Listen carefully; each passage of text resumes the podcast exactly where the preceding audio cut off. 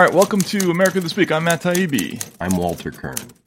Walter, when are disinformation studies themselves disinformation?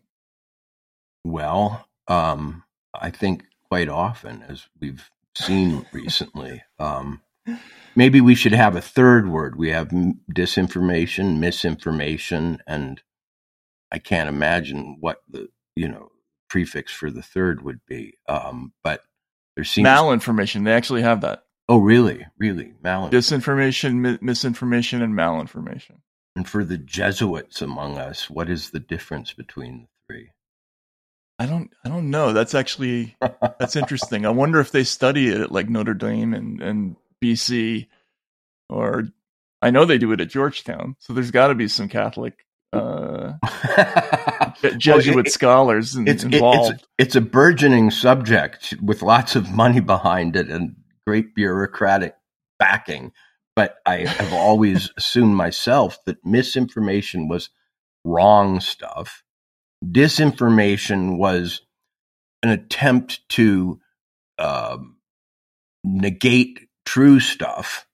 And what malinformation might be I don't know the the, speech of the Could devil himself. True stuff wrongly used, right? Um, in, malinformation is information. This is Wikipedia, which is yeah. use, useless. But malinformation is information that is true and factual, but is intentionally conveyed in order to inflict actual harm or cause the imminent threat of harm on a person, organization, or country.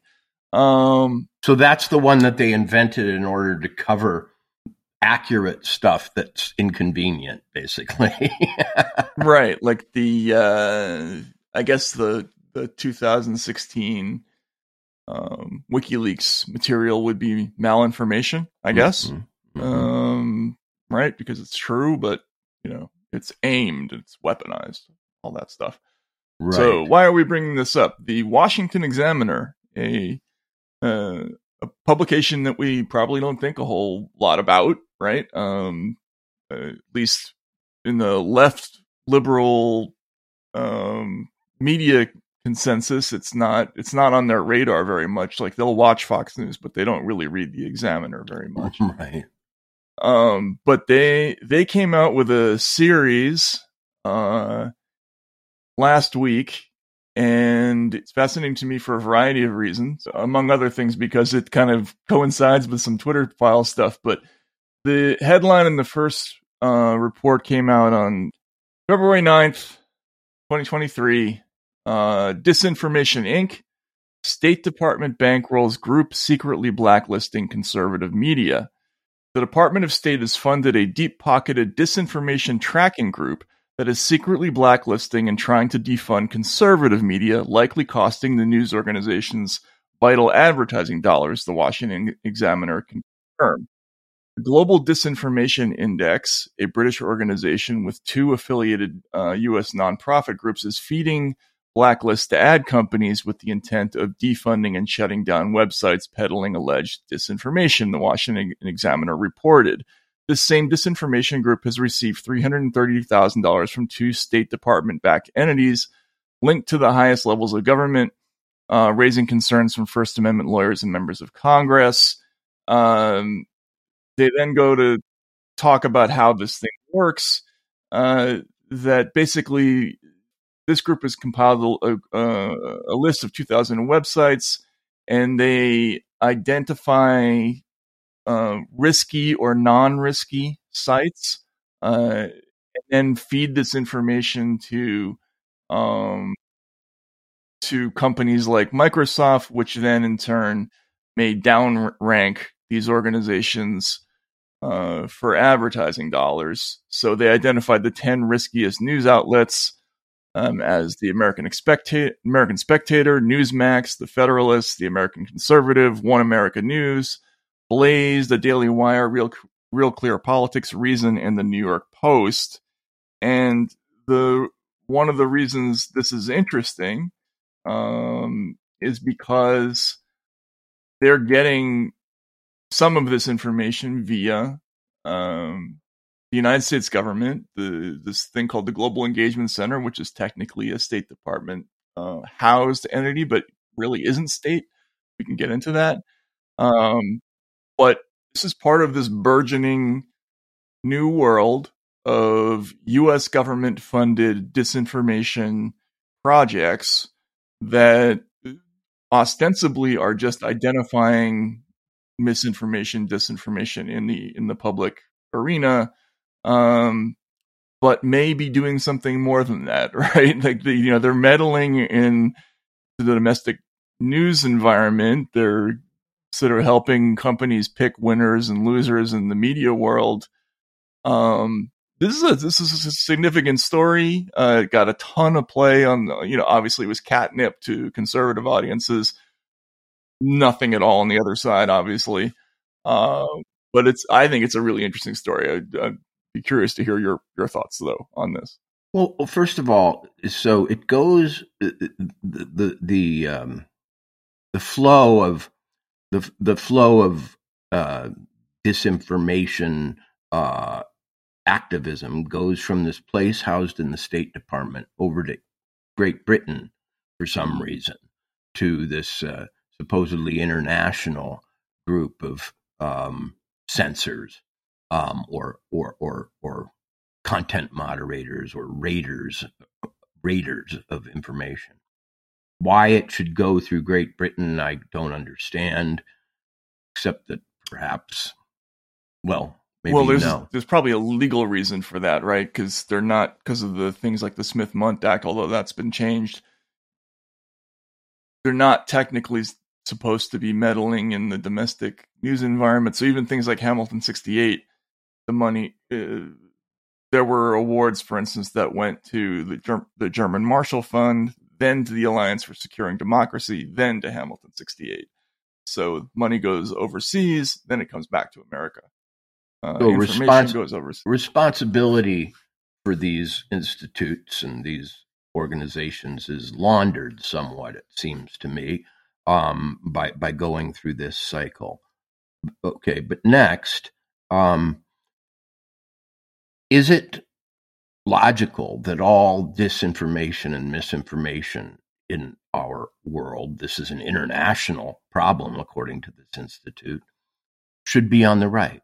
is there i mean are, are, leftists kind of letting down the side by not doing their own disinformation i mean uh, throughout the history of the 20th century uh, it was thought that uh, in fact the left was very good at propaganda and could use it um, you know effectively in all sorts of ways but uh, i guess they've entirely given up that effort um, since all uh, since all bogus stuff now comes from the right. And I mean, it, it look, you know, not to be uh, facetious anymore, it looks like a prima facie case of, you know, incredible partisanship to find only problems with your adversaries and none uh, with yourself or to those uh, or with those to the left of you. So, so how, with a straight face, anyone can pretend that this is some objective and purely academic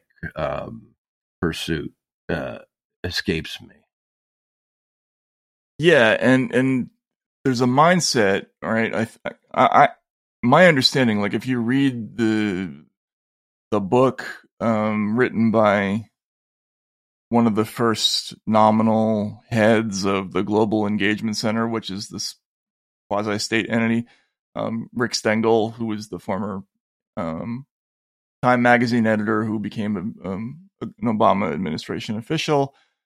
Uh, you know, the, there's a section in there where he talks about a kind of road to Damascus moment where he's reading a speech by Alexander Dugin. Have we talked about this before? Yeah, you and, mentioned it last week, but it's interesting. Yeah. But so so yeah, so he thinks Dugin and and Trump um, that their thought processes rhyme. Um, so this becomes the justification for well, foreign disinformation. Um, uh, now we can tie that to domestic uh, movements like Brexit or Trump, um, and then from there they go to they they find a tie to domestic violent extremism and and you know anti-vaxxers, right, or even opposition to vaccine passports. They might call that Chinese disinformation.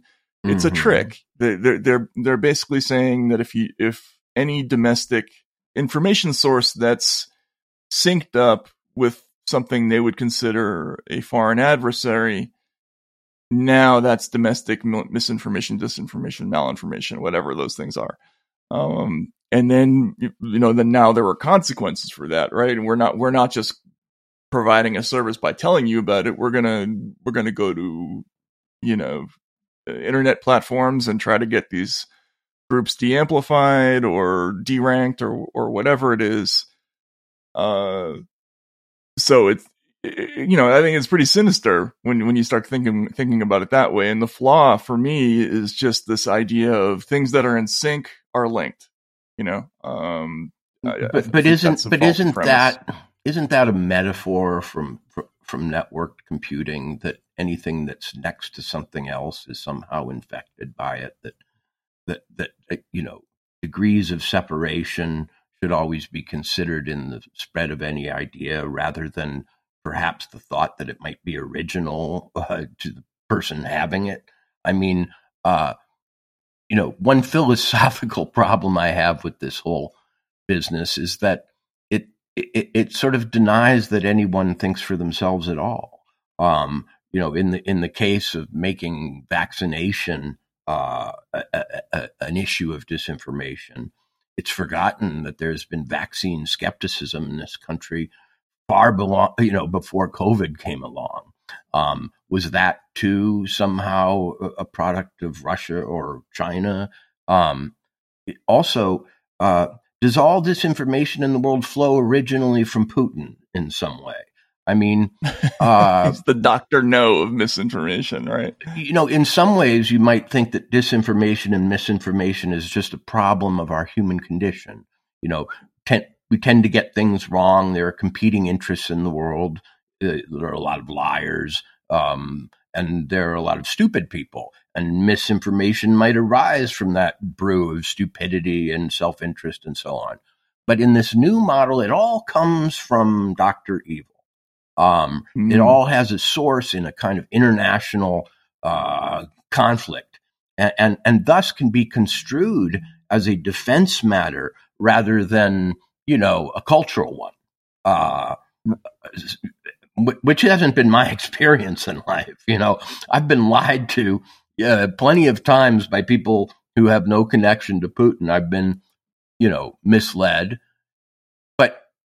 Then there's the final question of whether this stuff is misleading at all. I mean, Reason Magazine is a libertarian magazine that, you know, uh, a lot of conservatives abhor, frankly. Um, right. And, and, mm-hmm. and, and, the New York Post is a is a tabloid, you know, uh, actually uh, report stories sometimes ones that others won't, like the Hunter Biden laptop. And what do they all have in common? I, I saw Real Clear Politics on one of these lists. Um, uh, Which know, is a, uh, poll, a site that, among other things, every campaign journalist uses for polling data. Exactly, exactly.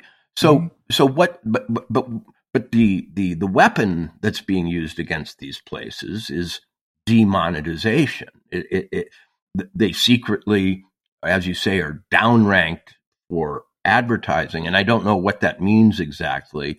They get paid less, a, a lower rate, or Microsoft or whoever the host might be sends fewer ads their way. Uh, let, me, let, me find the the uh, section of the piece that talks about this. So so, okay, one company that has that has subscribed to GDI's blacklist is the Microsoft-owned Xandr, which is now conducting an internal review and has stopped using the disinformation tracker services. The latest action um, is the result of a Washington Examiner report on uh, Xandr's own blacklist of conservative media, which was leaked by whistleblowers in the ad industry. So, in other words, there are uh, like Microsoft.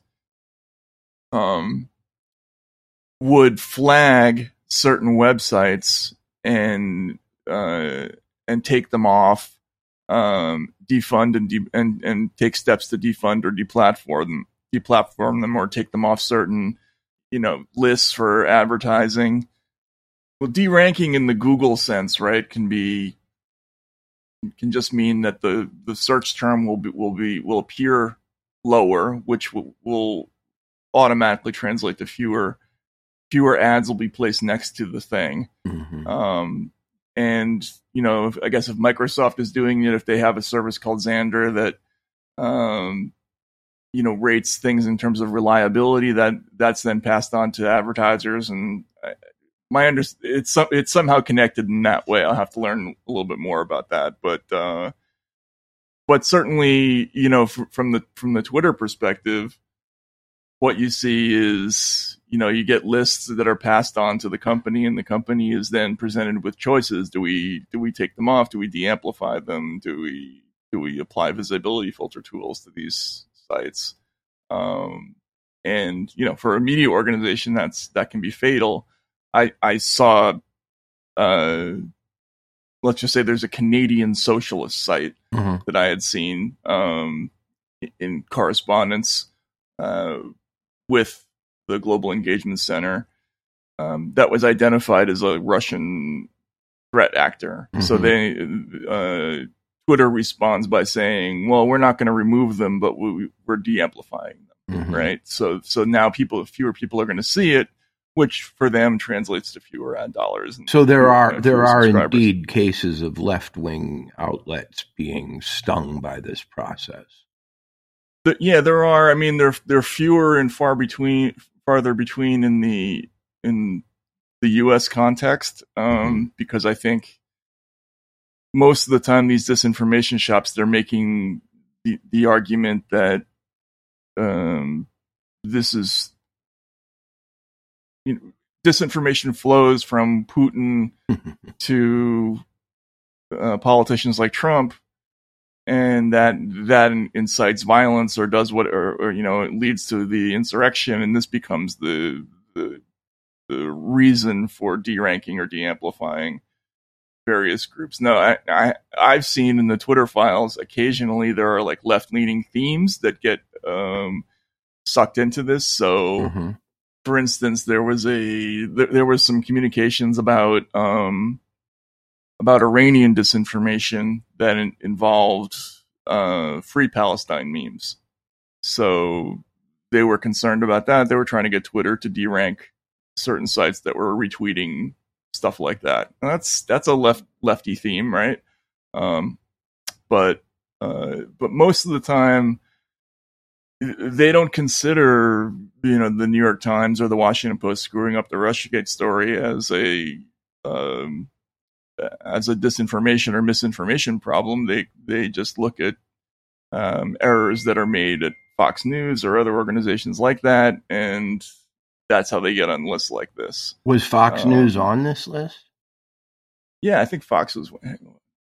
Maybe not. Hang on a second.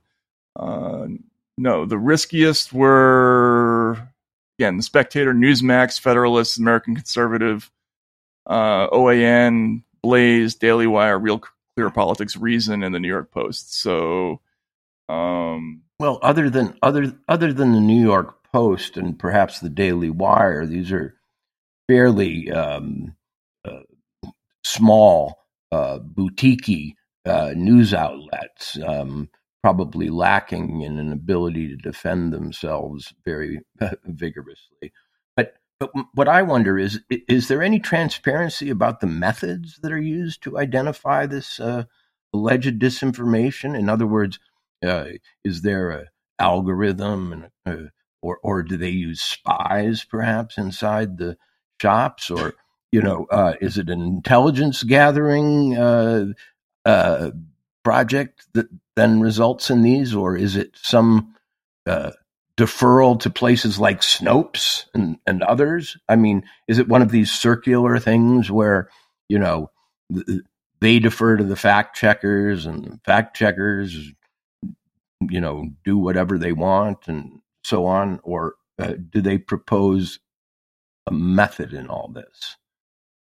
Um, well, first of all, they're, they're, uh, the, the British site, um, the, the British group GDI like that they openly say that their mission is um, to remove the finan- to remove the financial incentive to create this information.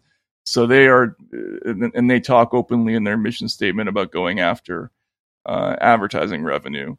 But my um, question is, how do they how do they identify it in the first place? What are the markers? Um, uh, what, how do they score things? Is it on an annual basis, so or, or or or are you or are you um, tagged forever with this uh, low rating based on past sins? Is there any way to come back from them, or you know, uh, does it go from month to month? Uh, it, it seems like it's just a kind of mark of Cain that gets put on various places and never removed. Yeah, so they're looking they're looking at um, they're they're trying to find evidence of bias. So that what they'll do is they'll they'll enter keywords for certain things. They're they're looking for, um, for instance, they they had a um, a uh, a list of uh, six topics that they were looking for, um, or six themes that they were looking for in each of these uh, media organizations. So, coverage of voter fraud, evidence of anti-Semitism, um, uh, suspicion about climate change. Um, there's just a general category called COVID nineteen. I don't know what that means exactly. Uh, I'm sure it changes from week to week. right? Yeah, exactly. Um, and then misogyny is another one. Um, mm. so they will they will rate uh, each of these groups according to those scores. Um, they will get they will give people negative scores if they have what they call dangerous or derogatory content content that incites hatred, uh, promotes discrimination, disparages individuals or groups on the basis of their race or ethnic origin. Uh, there's hate speech and violence, um, information that they they think is hateful or discriminatory to any group, um, and they're looking for uh, activity that they say is defamatory, false, deceptive, obscene, hateful, sexually explicit, violent discriminatory, illegal, harmful, uh, invasive of another, another's privacy. Um, and they they cited as an an example, uh, believe it or not, a, a Washington Examiner uh, story with the title "The Left's Gender Bending Obsession is Becoming Tiresome uh, and Absurd," and uh, and they were sort of warning that uh, you know your furniture ad may end up placed next to a um, uh, an article like this. So they went after Amazon ads for for placing something next to this Washington Examiner article, which I'm assuming is the genesis of the Washington Examiner's interest in this topic. Um, but yeah, that's how they do it. Uh, look, the obvious the obvious problem here is that there is no such thing as absolute truth. There, you know, there's no there's no foolproof algorithmic way to determine whether something's accurate or not. You you can't. Um, I mean, I, I guess you could make the argument that companies might want to know if they're placed next to certain kinds of content that that contrast with their own brand identity, and that I could understand that. But if you're creating that contrast, that that's a problem for me. I mean, to, I I think this all comes back to a flaw in the basic understanding of what misinformation and disinformation is. Well, these are um, these are words that come from the intelligence world, come from exactly come from warfare. Um, it's one thing if it's a, a, sort of ideological beauty contest in which certain organizations say, you know, uh, if you want to uh, be uh, with the flow, if you want to be au courant, if you want to be liberal or or, or, or, or so on, you might want not to advertise with these places. But they're posing it as a sort of existential security problem. Um, and uh, you know, that would be why the State Department is involved, I should think. Uh, you know, uh, it's, it's, a matter of our, uh, what, our, our standing in the world, our power position among other nations that this be done. Um, why, why, why should caring about whether or not to get vaccinated, for example, be, be of concern to the State Department? Um, well, mm-hmm. I mean, why should defamation be of concern to the State Department? Why should misogyny be concerning to them? Um, are they now something more than the State Department, but the the, the, state of mind department? Uh, uh that- the state of mind department, exactly, exactly. Yeah, no. The, the it, uh, look this this this global engagement center um, is technically a State Department entity, but it was founded as an interagency group that involved multiple DoD entities. So there was SOCOM, CENTCOM, NSA, FBI, DHS, uh, even the Office of the President um, originally was involved. There were like at least 10 different government agencies involved in the founding of this thing. It is housed at, at the State Department. Um, and it's for all intents and purposes like all of its uh, employees have state.gov uh, emails but they came from all over the government most of them and this is the interesting part for me most of them are exiles from the counterterrorism world because after isis stopped being as big of a threat to the united states well what are you going to do you can't shut down all those programs like these you know, this is our jobs we're talking about. We need to have something to do. So they they sort of reclassified the the counterterrorism mission. And in some cases, there, from what I understand, there was some fatigue within the DoD about killing terrorists. You know, I mean, I think that gets to be a hard job for paper pushers um, right. after a while, right? right? So they move into this thing, and but it's all based, from what I understand, on a core misdiagnosis of one problem. So there there was a there was alarm in the mid to 2010s about the sudden appearance of basically white kids from Britain and, and the US going over to do nation building in ICE for ISIS. Right. Um, they were responding to beheading videos. They were responding to all this stuff they were reading on the internet and the assumption of um, people in the defense and intelligence world was they must be being misled somehow to do this. But that's not a correct assumption. There's all kinds of reasons why people would do that. None of, I don't think any of them are good reasons. Right. Um, but they it doesn't have to be a lie to get them to go there. Now you, you could argue that maybe they were misled about exactly how pious some of these ISIS fighters were, right? Mm-hmm, um, mm-hmm. But but their whole thing was okay. Well, we have to dig into whatever the lie is that's getting you know our decent citizens to to go over and do this thing.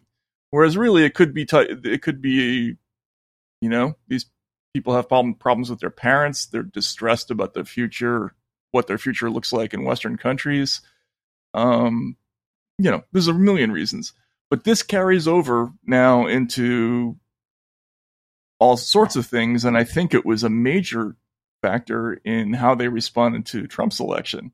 Hmm. Like, people couldn't have voted for Trump for a reason. They had it had to be misinformation, it had to be malinformation, it had to be had to be deception, but it wasn't. You know, I mean, I don't, uh, I don't know. Uh, so, so, what's your, what's your so if? DeSantis gets the nomination for the Republicans, they're going to drop this whole industry and think we're back to normal. I mean, I, I doubt it very much. It sounds like there was a budget and a method that had outlived one threat and needed to go in search of another. Um, and there were people and careers that had that now lacked uh, a, a target and needed to find another one. And you know, it's it it it it's sounds to me like a study in bureaucratic mission creep or If you're hearing this message, you're listening to the free version of America This Week. To hear the rest of our conversation, please subscribe at taibbi.substack.com.